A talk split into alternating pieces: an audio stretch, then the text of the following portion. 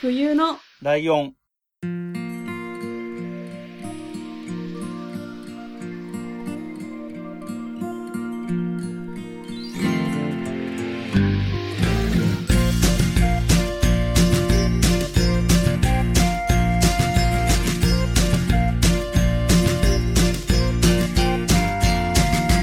この番組は山梨県出身以外共通点のない2人がそれぞれ好きなことを話す番組です。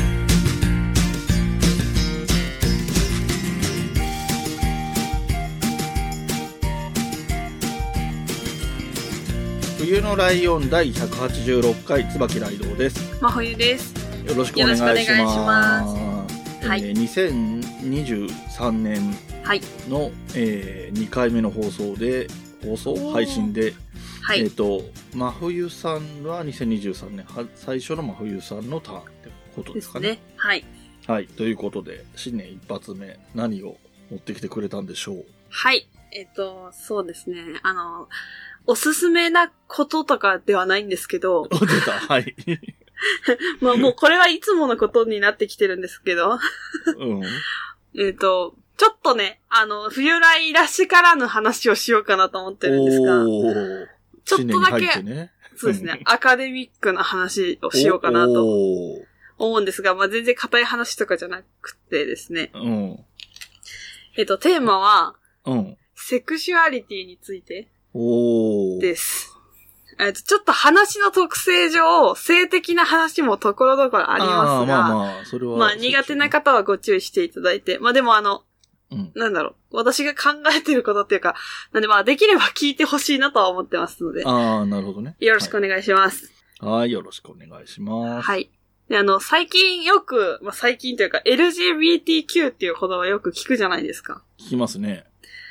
まあ、これが何なのかっていう話をする前に、そもそもセクシュアリティ、性別っていうものは。何なのかって話をしようと思うんですが、あの、本当に専門的なことはちょっとわからないので あるな、はいはい。ええとってもあの、保険をかけていこうと思うんですが、はいはい。いいと思います。怒らないでください。で、性別とは4つのね、大体観点から見れるっていうのがありましほうて、ほうほう、はい。一つ目は法律上、生物学上の男女。まあ、これは変わら法律と生物学生物学は同じになるってことね。同じです。はい。これはまあ基本変わらないものですよね。変えようとしなければ。うんうんうんで、二つ目が、性自認。自分が男である、自分が女である。どっちとも言いたくないっていう、自分がうん。自分をどう思うかっていうのが二つ目です。うんうん。で、ふ三つ目が性的思考。恋愛感情がどの性別に向くのか、向かないのか。うんうん。それも決めたくないのか、それとも誰とも、誰も好きにはならないのかああ、あるよね。っていうのが性的思考です。で、四つ目が性表現。まあこれいろんな言い方あるんですけど、うん。一人称、私っていうか僕っていうか俺っていうかとか、はいはいはい。服装ですね。最近だと制服が、あの、女子スートでもパンツが OK とかそういうのがあると思うんですけど、そういんうんこと。これが4つが大体、なんですか、これで性別っていうのが成り立ってるという感うんじらしいです。はいはいはい。で、まあ、LGBTQ ってうん。何の頭文字かってわかります？あのね、これね、教えてもらったんですけど、はい。えっとね、ちょっと一旦話それちゃっていい？全然いいですよ。あのー僕、椿庵っていうなんか、すごいいい加減にやってるポッドキャストがあるんですけど、はい。あのーそれにね、あの、こちらにも、あの、冬のライオンにもお便りくれたりする、たかしさんにゲストで出てもらって、そうですね。はい。で、えっと、その辺の話をいろいろ聞いたりしたんですよ。はい。っていうのがあった時に、このワードももちろん出てきて、うんで僕はこの言葉初めて知った時って LGBT だったんですよ。そうですね。そうです。うん。で、それはちゃんと知ってて、レズビアン、ゲイ、バイセクシャル、トランスジェンダーは知ってて、Q がね、その時教えてもらった気がするんだけど、覚えてなくてね、高橋さんにも申し訳ないんだけど。はい。そんまあこれな感じです。9、あ、その通りです。えっ、と、まずレズビアン、女性同性愛者、ゲイ、同性、あ男性同性愛者、うんうん。バイセクシャルが両性愛者で、うんうん。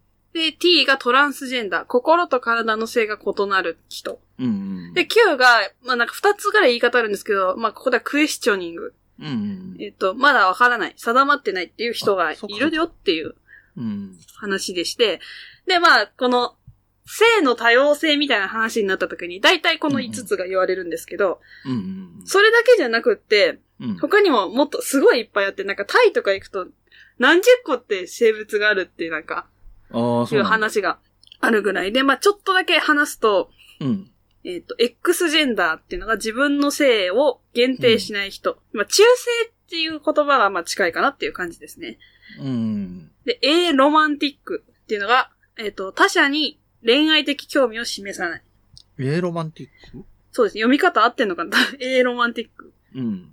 で、えっ、と、A セクシャルっていうのが、それの性的興味を他人にしま、示さない人。っていうがごめん、えー、何？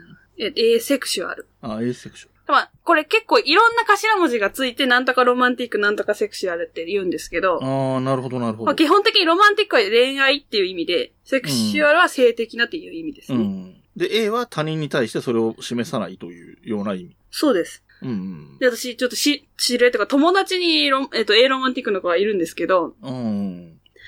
人の話を聞くのはめっちゃ好きみたいな。人の恋愛話だったり、恋愛映画を見るのは好きだけど、自分はそれじゃないよねって思ってる子がいて、うん。なかなか興味深いなと思ったりうん、興味深いですね。おります。で、まあ、あの、セクシャリティっていうのはグラデーションっていうふうに言われてまして、うん。こうだからこうってはっきりあんまり言えないんですよね。。わかりますね。だったり、流動性があるもの。うん。ああ。変わってくるってこともそうです。。自分の生活だったり、まあ、影響だ、いろんな人の影響だったりとかっていうのもいろいろあって、うん変わることもあるので、今んとこ私はこれだよっていうのが、なんですかね。正しいというかそうですね。っていう感じでございます。うん。うん。で、えっ、と、まあ、性別、自分が何だっていうのとか、うん。どんな性別が好きだっていう、言う必要はもちろんないんですけど、うん私はちょっと聞いてほしくて。始めました。なるほど。で、そもそもセクシャルマイノリティって言うんですけど、こういううんで LGBTQ のことを。うん。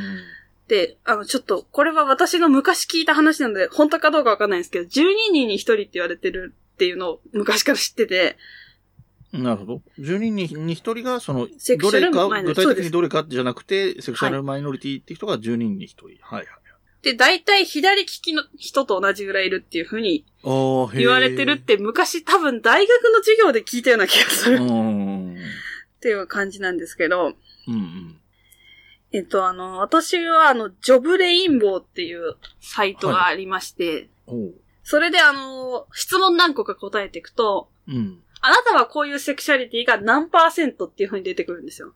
なるほど。まあ、それを調べたんですけど、うんうん。まあ、ちょっとちなみにレインボーってあの、虹のうんマークは LGBTQ の象徴って言われてて、そうね。はい。あの、サンフランシスコが発祥らしいんですけど、うん。私高校生の時たまたまそこで見たことあって、あ、へえ。修学旅行でバスに乗ってる時に、うんその時は説明で覚えてるんですけど、バスガイドの人に、ここはゲイの街ですって言われたんですよ。だから、レインボーが飾ってあるって。言われたけど、うん。まあ、今は多分全然違うんだろうなというふうに、うん。街全体でいろんな性別を受け入れようみたいな話を、で、飾ってるんじゃないかなと思うんですけど、うん。そういう感じでございまして、で、私はですね、うんうんうんまずシスジェンダー。これシが。心と体が一致してる。心心も女、体も女。これは100%でした。ああ、なるほどね。で、あと、パンセクシャルって言うんですけど、うん。バイセクシャルなんじゃないかなって自分は思ってたんですよ。ずっと。と。だけど、パンセクシャルっていうのは何かっていうと、好きな人が好きな、あって、性別にとらわれない人。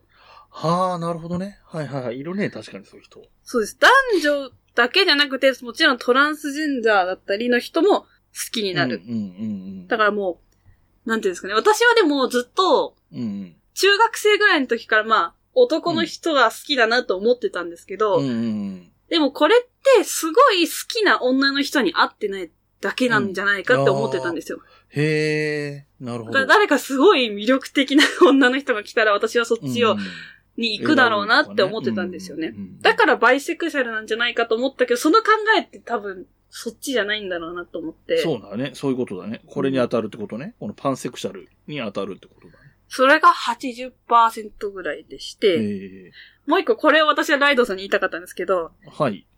まあ、これは何なんだろう、そのサイト独自のものなのかわかんないですけど、うん。サピオセクシャルっていうのがサピオ。私は結構高くって、うん。これが何かっていうと、うん。相手の何よりもうん。深い知識に興奮するっていう。ほう。つまり知性が見えると好きって思うっていうはははははは。セクシャリティらしくって、うん性的につながりを持ちたいと思う人は頭がいい人じゃないとダメだっていうふうに思へー思ってるという。か、うん。めっちゃこれだわと思って。そうなんだ。で、なんでこれを、このサイトを知ったかっていうと、うん。あの、その、セクシャリマイノリティを、うん。、の YouTuber の方ってすごいたくさん今いるんですけど、うん。本当に一組二組ぐらいしかいないような時期から私見てたんですよ、その。人。で、その方はトランスジェンダーの方で、えっ、と、うんへ F2M っていう、フィーメルからメインになるっていうあことなので、女性だったけど男性に手術してなった方がいて、ーうん。その方が YouTube です。で、あの、これ、このサイトを紹介してたんですよ。うんうん。僕、サピオセクシャルでしたって言ってて、うん、もうそれ聞いて、あ、もう絶対私それだと思って。やってみたら、まあそうだったんですよ。そんなものがあるって知らないじゃないですか。知らないね。多分他にもいっぱいあると思うんですよ。だからサイト、このサイトでぜひね、皆さん一回やってみてほしいなっていううん。感じのことを思いましたね。今ね、一応サイトは開いたけど、本当ですか？長いですよ、多分。でしょ？で、今やるべきじゃないだろうなと思って。これログインしないでもできんの？あ、多分できるかもしれないです。よくわかんない。ああ。はいはい。なるほどね。そうですね。まあまあ、ちょっと後でやってはいみま。す。はい。あの、子供の頃に私が、うんうん。あの、周りにトランスジェンダーの方がいまして、その方も F2M で、女性から男性にっていう方だったんですけど、うん、だから、何とも思ってなかったんですよ、その時、本当に子供の時から。うんうん。ふーん、大変だな、ぐらいの 手術とかしてたし、っああー、そういうことか。はいはいはい。て思ったくらいで、そこは特に何とも思ってなくて、でも、私たちが小学生の時って、このトランスジェンダーって言葉はもちろんなくて、うん、うん。性同一性障害っていう名前がついてたんですよね。そうだね。これってなんか、なんて言うんでしょうね。子供たちの中ではすごいキャッチーだったのかわかんないですけど。ちょっと女っぽいような喋り方の男の子とかにすごいいじめとして使われてた言葉だったんですよ。ああ、まあ、まあ、言いたいことはわかりますね。まあその人は本当はどうだったかはわからないですけど、うんうんうん、なんか違うよなって私はその本当にそういう人知ってたから、うん。ああ、なるほどね。うん。っていうふうに思っておりまして、うん。でなんかこう、自分がずっとそういうふうに感じて生きてきたから、うん。こう、当事者みたいな感じで生きづらいわこんな世の中とかまでは思わないけど、うんうん。なんかそういう人たちにとってのうん。生活はしづらいだろうなっていう違和感がすごいあって、うんうん例えば、初対面の人に、うん。うん。あ、彼氏いるのとか聞かれることってあるんですよ。あ、あるじゃないですか、彼女いるまあのとか。そうね。うん。それに、おっと思ってて、なんかこう、友達とかだったら今彼氏いるのとかはわかるじゃないですか。歴代を知ってるというか。ああ、まあね、これまでにそうだったこいつはからっていう判断男としか付き合ってないかっていうのはわかるんだけど、うん。初対面でそれを言って、私は男性が好きだから全然何とも思わないけど、うん。もしこれが、うん。こう、レズビアンの人とかだったらもし、うんうん。うん。なんか地味に傷つくんじゃないかなと思って。そうだね。なんかまあ多分その慣れてるだろうから、そんなはっきりは言わないと思うけど、うん。ちょっとずつちょっとずつ傷ついてるんじゃないかなっていうふうに思いまして。うん。なんか私はなるべく、あ、付き合ってる人いいのとか、ああ、なるほどね。そういうふうに聞くようにしようとかうん思ったり、あと大学生の時にゼミでですね、うん。あの、同級生でうん。恋愛心理学を研究してる子がいたんですよ。おーはい。で、そのアンケート、大体心理学の、えっと、卒業論文で、アンケートを大量に配って、ああ、はいはいはい。それを分析するっていうのが大体なんですけど、うん。それをまあ、ぜ最初にゼミの人には配るわけですよ。うん。で、こういう質問は良くないんじゃないかとか話し合う時間みたいな。うん。うん。それに恋愛心理学なんでほとんど恋愛の質問なんですけど、うん。うん。異性がこういうことをしたらどう感じますかとか、うん。異性が異性がってめっちゃ書いてあって、うん。だからそこでやっぱり、ん？と思ってこ、こんな量を学校中調査するのにそれじゃダメだろうなと思って、うん。え、ここ、急いで書かない方がいいんじゃないっていう風な話をしたんですよ。意見を聞かれたから。うん。で、あ、そうだね、みたいな感じで直してて。うん。そしたら卒論発表会の時に、うん。この研究は LGBT に配慮しています とか言って。強みにされてて勝手に。いいじゃん。おーみたいな。まあいいんですけどね。うん。そんなことがあったりしましたね。うん。なるほどね。で、まああと、うん。ちょっと話が、ちょっとずれると思うんですけど、うん。よくある話として、うん。普通に俗的な話でなんかその、性行為の同意があったかどうかって、ああ。結構はいこう揺れることあるじゃないですか、そういう意見が、みんなの中で。うん。まあね、はい。だから男女だったら、例えば、泊まりに来たから OK だと思ったっていうのは、ああ。結構みんな、こう、なんですか、一般的な意味でそれはそうだろうって思われたりすると思うんですけど、うん。高校生の時に、おん私の女友達が、ああ、はい。女の子が泊まりに来たと家に。うん。うんで、その女の子からキスされたって言ってきたんですよ。はいはいはい。で、え？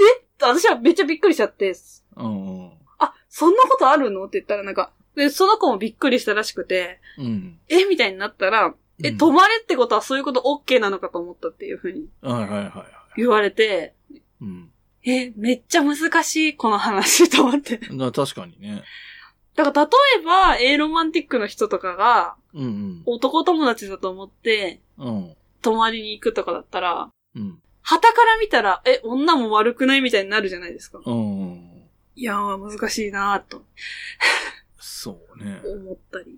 確かにね。だから、女性、えっ、と、その、ヘテロセクシャルって、あの、要するに、うん。一般、えっ、と、異性愛者の女性同士が、友達として仲良くて泊まりに行くっていうことがよくあるっていう文化背景があるじゃない？はいはい。そうですだからね。、それが一般常識みたいになってる中で、えっ、と、そういう判断がされていくわけじゃんその、うん真冬さんとか、その真冬さんと一緒に同じように、えって驚いた、され、キスされた側の子。はそういう常識の中で生きてるし、で、その下方の子は、その、一般論としてあるその異性愛者が、で、異性が泊まりに来た時っていうケースと同様でしょっていうふうに思ったってことだよね。その、そうなんですよ。うん。恋愛感情を持ってる相手が泊まりに来たら、そういうことそりゃするわやっていう話だよね。うん。うん。だそれが高校生の時だったんで、私が。うんちょっと、え、え、そうなんだみたいな。めっちゃパニックになった覚えがあるんですけど。そういうのはあるかもね。なんか、えっ、と、俺の今から話す話はもう割と大人になってからの話だけど、はい。えっ、と、新宿って有名な、まあうん、割と有名なゲイが多い、まあゲイバーが多い街があってさ、はいはい。で、昼間にたまたま通ったのよ。その街の中をね。明らかにその街の中、そおそらくそういう人以外はあんまり通らなそうなぐらいの、あのー何？広くない、路地、路地ってほど狭くないけどみたいなところを通った時に、うん。えっ、と、男性カップルが来たのよ。すれ違ったのよ。向こうから、から来て。はい。っていう時に、すごい失礼、あえ、あえて言うよ。で、今は反省してるけど、うんうん。ちょっと怖いなって思ったんだよね。うーんう。ん。で、えっと、これって多分、女性が夜道で後ろを男の人が歩いてる？暗い夜道とかで、後ろに男の人が歩いてると、その人がどんな人かわかんないけど、ちょっと怖いなとは思うと思うのよ。うん、確かにそうですね。そう、そういうのに近い感覚なのかなって思ったんだけど、僕はその後なんか、普通に会って話すような機会でゲイの方とかと触れたりするようになって、うん。あの、反省したな、反省したっていうか、そんなわけねえじゃんって。だって逆に言えば僕がだから、暗い夜道で前に女の人が歩いてる時に、前の人がダッシュで逃げたりしたら、失礼なって思うもんね。やっぱうん、確かにそんなこと思ってない。のにって思うのと同じように失礼な。あ、まあ、態度に出たわけじゃないけど、はす、ものの考え方としては失礼だったなって思ったことがあって、うん。そうそう、そう、だからそういう、でもなんか、えっと、その、そのゲイカップルの人にはとても失礼だったとは思うけど、その女性が怖がる心情がちょっと分かったなとも思ったんだよね。ああ、逆にそれはそれでいい経験だったかうん、それ。その発想、そういう、こういうふうに、なんつうの、あらぬ疑いをかけて怯えるってことってあり得るなっていうのがちょっと理解できたっていうのは、まあ、足しになったといえば足しになったけどね。確かに。うんなんか、やっぱり周りにいないと思われてるじゃないですか。やっぱり結構隠してるか言ら。ってないだけでっていうのもね、そうだよね。だからなんていうんですね、ムキムキの外国人が隣に来たみたいな、なんか、その、異文化すぎるみたいなことが多分昔のがあったと思うんですよね。そうだね。さっき言ってた、あの、なんだっけ、性同一性障害っていうのは、まふいさんの子供の頃にはそういう言葉があって、えー子供たちにとっては面白半分に遊びに使っちゃうような言葉である側面があったっていう意味で言うと、僕らの頃そんな言葉すらないから、うんえっと、男女とか女男みたいな言葉がああ、あったな。るほど。はい。で、実際に同級生で仲良かった小学校の時の友達が、えっ、と、名前も今みたいなキラキラネームの時代じゃないからちょっと違うんだけど、はい。えっ、と、ちょっとね、女性の名前の子、何々子っていう名前の、うんうん。子のところが、えっ、と、王になってるみたいな名前だったのよ。ちょっと無理があるじゃんみたいなちょっと響きの名前で。で、あのー髪もちょっとだ、昔の田舎の小学生にしては髪長めだったし、うん。あのーまあもともと線の細い、繊細そうな感じの子でもあったんだけど、はい。で、さすがにスカートとかは履いてなかったけど、多分親が娘が欲しかったらしくて、あのーああ、なるほど。そういう感じでそうだったらしい、その人は。うん。うん。でも一人っ子だったから自然とそういう風になってく。その親がそういう風に仕向けるとそういう風になってくいや部分もあったはあったっぽいけど、でも別に全然普通に、あの、何サッカーとかテレビゲームとか好きでみたいな、普普通の少年だったけど、でもそういう側面も持ってたりはしたかなっていう気はするし、周りはそういういじり方をしたのも事実あったなとは思うけどね。うん。そうなんですよ。この、その話で言うと、うん。やっぱセクシャルマイノリティの方って幼少期に傷つくことってすごく多い。ああ、多いよね。ですよね子供が分かってないからね。その、それが失礼だとか、傷つくことがあるんだとかってことが分かってないからね。だからその、そういう教育をどうしていくかみたいな話で結構出たりするんですけど、うんうん。まあ私的に思ったことだだけの話なんですけど、うんうん。あ親がフラットでいることが一番大事なんじゃないかなと思って。ああ、そうね。で、その、ああの子は、ね、かわいそうだからみたいな感じにもしなったら、それはそれでダメだと思うし、うん。なんか、そう、フラットでいるためには知らないといけないかなと思って。うん。そうね。でも、だから私の、その、周りにいたトランスジェンダーの方っていうのは母の友達なんですよ。うんうん。だから、その、お母さんも別にそれを真剣に、深刻そうに私に言ってきたとかもないし。普通みたいな。なそういうのはあるよね。あの、親がそれを、なんだろう、うんあの、言っちゃいけないことを言うような言い方をするそうそうそうねとなんか子供は変に喜んじゃったりすることもあるし、うん真剣に受け止めすぎちゃうこともあるけど、当たり前みたいに言うっていうのは、なんか同じようなことが、例えば差別的なものうん、あの。障、えっ、と、障害があるとかもそうだし、うん国籍的なこともそうだけど、差別的な発言、あとは、なんか、えっ、と、生まれ育った地域の問題とかね。はいはい。そういうのがあって、それをひそひそあの人はこうなんだよみたいな言い方を親がすると、それは差別すべき対象って思っちゃうけど、そういうこと関係なく、あの、普通に言えれば、子供も別に何でもない、何？うん。うん。例えば東京に住んでます、山梨に住んでますっていうのと意味が違わない。いや、ただそれだけのと。ことっていうふうに思うよね。うんだからその、さっき言ったみたいに彼氏がいるのとか、うんそうい、う、本当に何でもないように聞こえるような言葉でもうん無自覚にうん。身近な人をなんか傷つけてるのではないかと、うん。一回だけ考えてみてほしいなというふうに思って。考えすぎると疲れちゃうじゃないですか。あれも気ぃつかなきゃ、これも気ぃつかなきゃってなると、うんうんうん。自分が嫌になってくるというかで。もなんか、あのー身につけばいいよね。その、彼氏、うん彼女じゃなくて恋人とかパートナーっていう言い方が当たり前に出るように自分がなればいい話。うんその、まあ、岸君もパートナーって言葉を今出したけど、うん。あの、そういう話もあるじゃないその、夫とか妻とか旦那とか、女房とか、そういう言い方が良くないみたいな話もあるじゃない。そうですね。なんか、旦那っていうとか主人とかね、うちの主人が、うんうん主みたいな、ご主人様みたいな意味合いが含まれちゃってる言葉だから、うん。うん。対等である、えー、配偶者の男性の方を主人って呼ぶのは良くないとか、いろいろいろいろあるわけじゃん？そういう話も。確かに。それもだからパートナーみたいな言い方が定着してくれば別に自分の中では言わなくなってくるじゃん。そうなんですよ。私が本当に言いたいことは、その言葉狩りみたいになってるのも私ちょっとおかしいなと思うんですよ。ああ、わかるわかる。だからその、自分はいいけど、他人には言わないようにしようっていうか、なんて言うんだろう。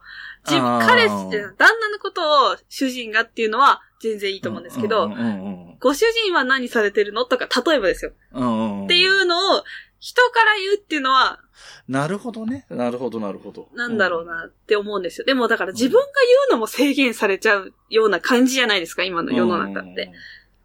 なんかそれもそれで、だから私 LGBT って今日検索したんですよ、その、これを調べるために。うんうんそしたら検索っていうか、この、スペースキーを押したら、うん。うん。まあ、トワとかはいはいはい。出てくるじゃないですか。うんうん。そこにうんざりって出てきたんですよ。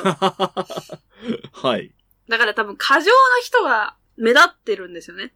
まあそのあービーガン問題みたいな感じで、ああ、ビーガン問題もそうだよね。そ、の、一部の過剰な人が、あ、そういう差別ですよ、みたいな感じで、うん。言いまくってるせいじゃないかなと思って。だから、そうね。まあ、差別をし、の、なんつうの、被害者商売みたいなことをする人がいるからね。その被害者本人じゃなくて、うん、そうそうそうそうそうそう。被害者をも、は、もっと悪く言えば利用して、商売して、まあ、その人たちにもお金なりなんなりメリットがあるのかもしれない。その被害者にもメリットあるのかもしれないけど、その手数料みたいなのを取ってるような商売をしてるような人が多分いるから、うん。そうだからそういうね。そうですね。で、その人たちはわざと悪悪意があってやってて自分でも認識、認識してると思うんだけど、ツイッターとか見てると、そうじゃないのに過剰になってるような人もいるよね。その、たくさんいますね。ね。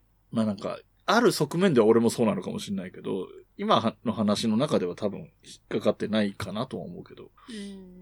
いや、その、うんどうかなっていうのを一回考えるのもすごく大事ですけど、うんうんうん。その逆でいろいろ考えすぎなくてもいいと思うんですよ。こう全、なんかこう、私的にはですけど、なんかすごいひいどい言い方かもしれないですけど、結局他人は自分に関係ないってまあまあまあ、でもそうよね。うん思うことも大事じゃないですか。その、誰かと誰かが揉めてるのをすごい自分のことのように考考えすぎ。て、その LGBT ってこと自体をうんざりとか思わないでほしいなってなるほど。思ってます。で、こういうなんか、自分はストレートだけど、うんうん。あのー LGBT を応援したいっていう人を、なんか、荒いっていうらしいんですよ。ちょっと。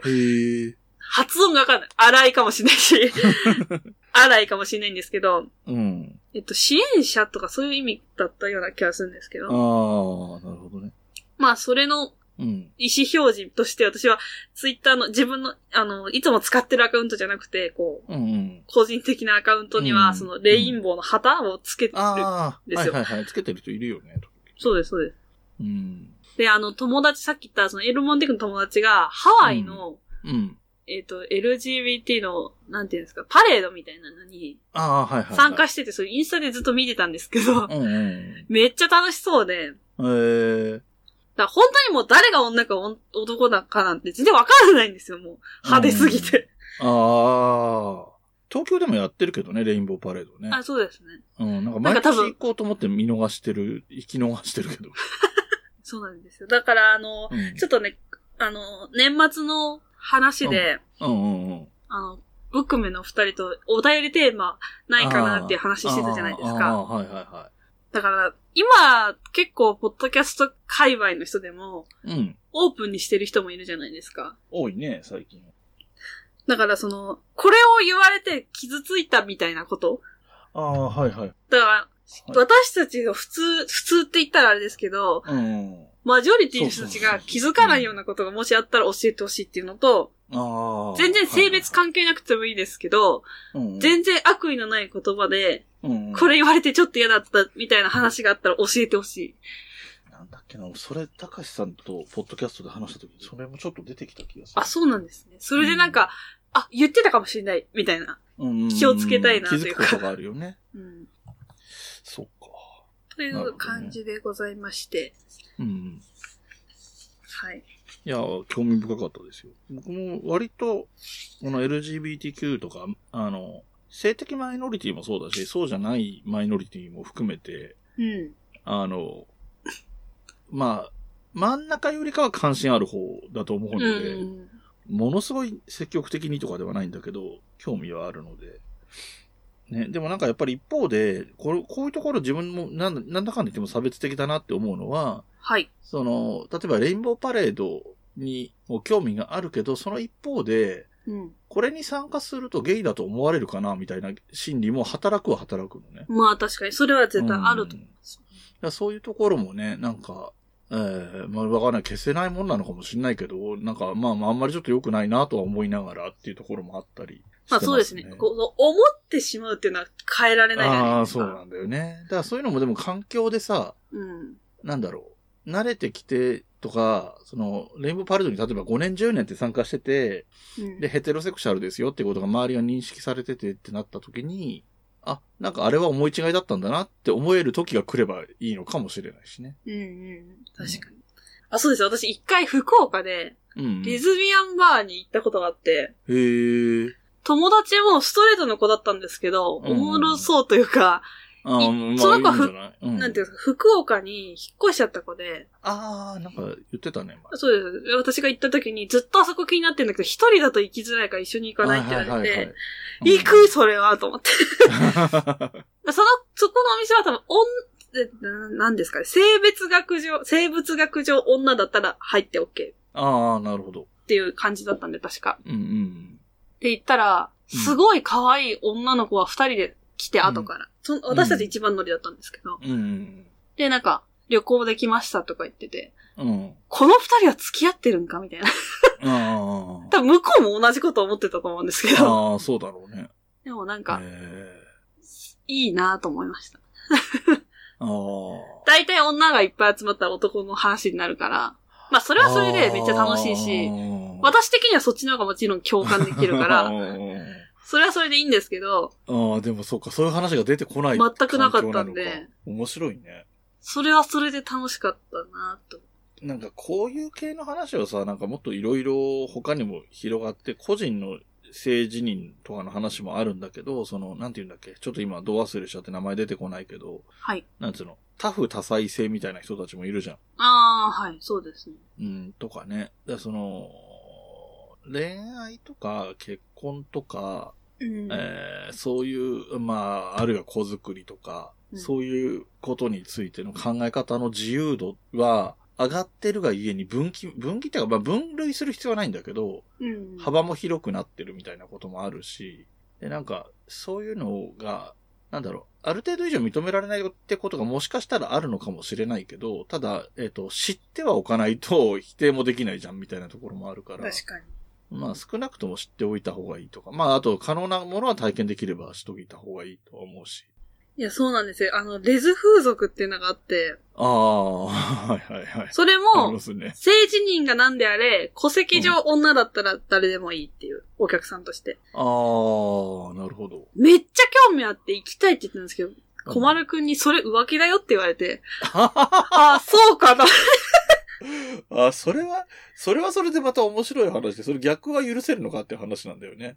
そうそうそう、そうなんですよ。だから彼氏が、まあ、小丸くんとまでは言わないけど、うん、彼氏が風俗に行くのを浮気とするかしないかっていうところもあるじゃん。はいはい。うん。それと同じことだもんね。それはだから同性であろうが、異性であろうが、そうです。他人とじゃあそういうことをしたら、うん。ねっていうことだよね。だから、えっと、女性である真冬さんがレズ風俗に行くのか、ホストクラブに行くのか、どっちも浮気なのか、どっちかが浮気で、どっちかが浮気じゃないのか、みたいな。だからそれを言われた時に私やっぱりこの人選んでよかったなと思ったんですよ。ああ、そういう。やっぱフラットだから、ももし子供ができたとしても、うん。そういう風に。ああ、そうね。そうね。だからそれ、えっと、同性だから浮気じゃないってならないってことだもんね、逆に、ね。そうそうそうそうそう面。白いな、その感覚。で、ちょっとあの、興味がある人がいて、うん。えっと、ザ・ノンフィクションっていうテレビであ、あ、はいはい。割と話題になったマキとジョンっていう夫婦がいるんですけど、うん。この夫婦がトランスジェンダー同士で結婚してるんですよ。ああ、はいはいは体は男、心は女の人と、い。うん。体は女、心が男の人うん。が結婚してるんですよ。うん。うん。でも戸籍と体は逆か、心は逆。はいはいはい。はい、そうね。だから、うん。それがの、なんて言うんですかね。多分、ちょっと詳しいことはわかんないけど、言うなれば最初は偽装結婚みたいな。ああ、まあまあ、まあまあね。なんかその、結構なお年なんですよ、この二人。ああ、そうなんだ。だから、その当時はもちろん理解がなかったから、うん。偽装で結婚したけどっていう。でも今もあ、仲良くやそうかそうか。ってらっしゃる世。間、世間に対して偽装ってことそうです、そうです、そうです。うん。なるほどね。うん。いや、か、この二人がめっちゃ面白いんですよ。ああ、そうなんだ。うん。なんか、えっ、と、理、理屈上っていうか、まあ実際にいるのかわかんないからだけど、えっ、と、性自認が女性でレズビアンってことってあり得るじゃん。え肉体が男性で。うん、はいはいはい。そうそうそうです。で、その人って、相手が女性で、その人が、えっ、と、それを踏まえた上で男性としてその人が好きって言えば、別に、相手の人はヘテロセクシャルだけど、うん。まあ法律的には結婚できるわけじゃん。そうですね。とかって、なんか、割とそういうパターン、なあの結婚できないのも問題になってんじゃん。あの、よ、いあの、性的マイノリティの中では比較的多めな、えっ、と、レズビアンとかゲイの人って、えっ、と、はい同性だから結婚できないっていう、うしがらみが常にあって、今、まさに過渡期というか、うん。これが、これからどう変わっていくかみたいな状況だけど、なんか、そういうのの組み合わせの中には、結果的にこの法律のまんまでも結婚できるっていう人もいるんだなっていうことを、なんか、やっぱりそこまで考えることが普段はないから、うん。あ、そういうこともあり得るんだ、みたいな話を、そこれは本当にうん。隠されてるから気づかないだけで、うん。レズビアンのカップル、ゲイのカップルの片方が結婚するっていうのがあるんですよ。本当にこれは本当に世間体として。ああ、あるよね。お互いにパートナーがいるけどっていうのもあるし、あるよ、あるよね。まあそれはそれでそこが幸せならいいんですけど、うん。まあどうしたもんかなというふうに。うん。だから私がこういうことを結構ベラベラ言うから、うん。打ち明けてくれる人がいるんですよ。友達とか。ああ、なるほどね。はいはいはい。実は男の人で、うん。実は彼氏がいるんだけど、内緒ね、みたいな。ああ、はいはいはでそれ言ってもらえるのめっちゃ嬉しいんですよ。ま。うんうんうん。言ってもらわなくても全然いいんですけど、うんうん。なんか、難しいなと思います。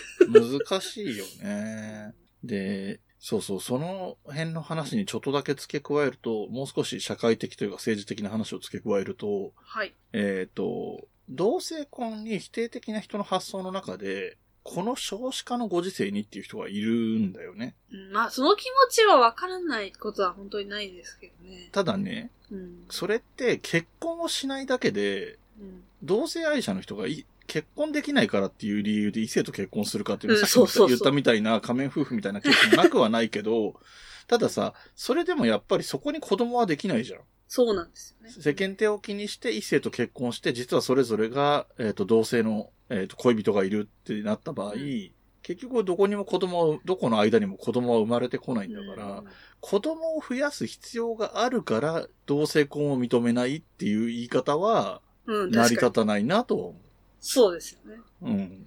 だから昔って大変だったんだろうなと思いますよね、全然今より。ああ、まあね、でも一方で、大昔の話をすると、戦国時代とかは。割とそういうのあるから、うん。まあ幕末とかもあるけどね。なんか昔は昔でね、調べると意外といろいろ、あの、オープンなところもあったりとか、なんか、予売が普通にあったとかね、そういうのも、割と調べると簡単に出てくる話だったりするので、今とは形が違うけど、変な話、他に楽しみがないんだから、そういう方向に楽しみってる人多いよ。確かに。うん。はい、そんな。だからその増えてきたみたいな話を聞くこと、時は、んとは思いますよね。あそうそうそう。それは多分元々いたけど露露見してる量が増えてるってことだよね。うん、そうそうそうです。カミングアウトしやすくなったとか。だって、昔はカミングアウトって大事だったもん。まあ今でも大事だけど、うん。なんか、有名人の人とかでカミングアウト、初めて僕が知ってるカミングアウトの時とかは、相当衝撃的だったもん。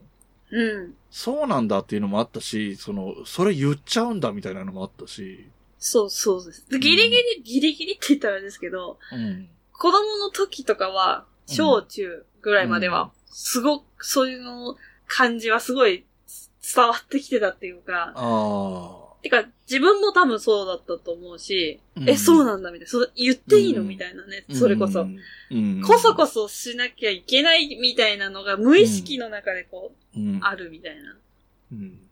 まあみんなが幸せになってくれればいいなとそう思いま。ですす。ね。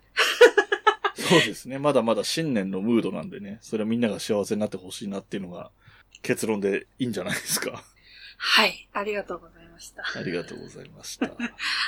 いやー、でもなんか、興味深い話でしたね。うんなんかどこかでしたかったんですけど、うんうん。どういう風に喋っていいかよくわからず。ああ。案外、あの、なんだ、僕、あの、一応冬の基本的に下ネタ現金としてはいますけど、あの、別にこういうのって別に下ネタでもないと思う。そうですねネタではないからうんそうそうそう、ネタではないし、あのそうね。そうそうそう。だから笑いを取ろうとかしてるわけではないから、まあいいんじゃないですかって感じですね。あとあんまりなんか、どぎついというとこまでは踏み込んでないんじゃないかなとも思うので。確かに。ね、はい。ドギツイバージョンも今度やりたいですけどね。どぎついバージョンやるんだったら冬のライオンじゃなくて椿庵に来てください。あ、それいいかもしれないです。あ、そう。それだったら別に、あの、聞き手としては全然いけます。そう今日話したぐらいの話は全然できますし。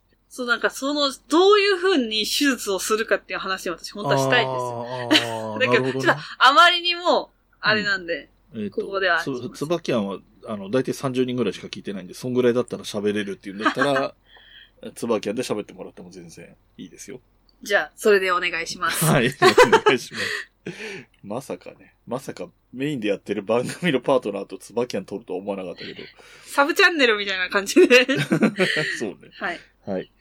えー、ということで、じゃあ話は締めていっていいですか？番組の方は締めてはーい構いませんかね。えーと、これね、まあ、新年になってからってことで、ちょっとね、いい、あの、今までメールアドレスとかも読んでたりしたんですけど、うん。なんかそもそもね、あの、ひらがな冬のカタカナライオンで検索すれば、えー YouTube も、ホームページも、うん。あの、ツイッターアカウントも検索できるので、そこはそんなに細かく説明しません。で、はいただ、テキストの方にね、あの、いわゆる概要欄っていう方には書いとくように、えー今年からなってるはずだと思います。お願いします。なので、えっ、と、ツイッターアカウントとか、えーホームページとか、YouTube とかの検索は、えーひらがな冬のカタカナライオンで検索してくださいと。お願いします。で、もろもろハッシュタグを使うときは全部ひらがなの冬来でお願いします。お願いします。えー、あとは、えー、多分、えー、すずりだけは湯長川まで、冬のライオンで検索しても出んのかな？出るんじゃないですか多分冬のライオンすずりで出ると思います。名前を冬のライオンにしてるはずなんで。ああ、なるほどね。サイトがそうか。あの、なアプリで開くんじゃなくて、ブラウザから見ればいいのかうん。いや、アプリで開いても多分冬のライオンで出ると思いますよ。出ないかななわかんない。そういうのを調べてない二人がやっておりますって感じですけど。ちょっと今やってみましょう。うん。まず、すずりが私の携帯で見つからない。ちょっと、ちょちょっと待ってくださいね。すずり。あったうん。えーっと、探すというボタンを押しまして、はい。冬のライオン。うんあ間違えた。出ますね。あ、出ますね。はい。はい。ということなので、えっ、と、すずりもそうだし、えっ、と、LINE スタンプは、えっ、と、クリエイターっていう方にしてから、冬のライオンで検索すればいいのかな？はい、そうですね。はい。えー全部、とにかく、ひらがなで冬の、カタカナでライオンで検索すれば、いろんなものが見つかります。そう、だから始めた時って、うん。ホームページ作ったばっかりの時とも、なんか出なかったような気がするんですけど、あんまり。ああ、はいはいはい。最近、YouTube も、うん。冬のライオンって検索したら、うん。あの、キャプテン翼じゃなくて、私たちのはいはいはい上に出てくるような気がするので、本当よかった。まあ人によるかもしれないですけど、まあそんな感じです。はい。で皆さん、あの、そういう意味も含めてね、皆さんが、えー冬のライオンで検索してくれると、うちがヒットしやすくなるかもしれないので、そういうのも合わせてね。で、お便りはその、ホームページの方にある、お便りフォーム、始めましたみたいなところをクリックするといけますので。いつまで始めましたって言ってるのかちょっと面白いですね。まあね、もうこれ変えなくていいかなとは思ってますけどね。始めたのは事実なんで。100年前、100年経っても始めた事実は変わらないんでいいんじゃないかな。まあ、それはそうですけど。はい。はいもう。ね、直し方も覚えてないんですよ。はい。じゃあそんなことで、えー今回も終わりにしていきます。はい。あ、えっ、と、まふいさんのお店情報、今どんな感じでしたっけ？あ、えっ、と、今、絶賛、富士天スノーリゾートという、あの、うんスキー場で、団子を焼いていると思います。未来の私は。富士天スキー場？富士天神山スキー場とか言うんだっけ？正確には。今、富士天が正式名称？富士天スノーリゾートが正式名称だと思います。あそうなんだ。なるほど。結構親世代の人たちはみんな天神山って言いますけど。言うよね。まあまあ、真冬さんの親世代なんで僕は。そうなんだ。僕昔行ったことありますけどね。なんか、飲みの世界、席のノリで明日行こうぜってなって行ったような気がしますけど。じゃあ今年も来てくださいよ。行かないと思う。それ以来、え？それ以来スキー行ってないんだもん、だって。スキー派ですか？あ、スキー派です。スノボは一回もやったことないです。ああ、お待ちしております。スキーね、好きな人は行けばいいと思いますよ。で、近いからね、男子のね。東京から一番近いんでしょ？確か。そうですよ。はい。ぜひお。願いします。日帰りとか全然余裕で行けると思うんでね。余裕ですよ。私がいつも東京日帰りで行ってんだから。そういうことです。はい。よろしくお願いします。お願いします。えーこの番組の楽曲提供はカメレオンスタジオ。はい。エンディング曲はハルさんでハッピーターン。はい。それではまた次回、ごきげんよう。ごきげんよう。部屋に人と猫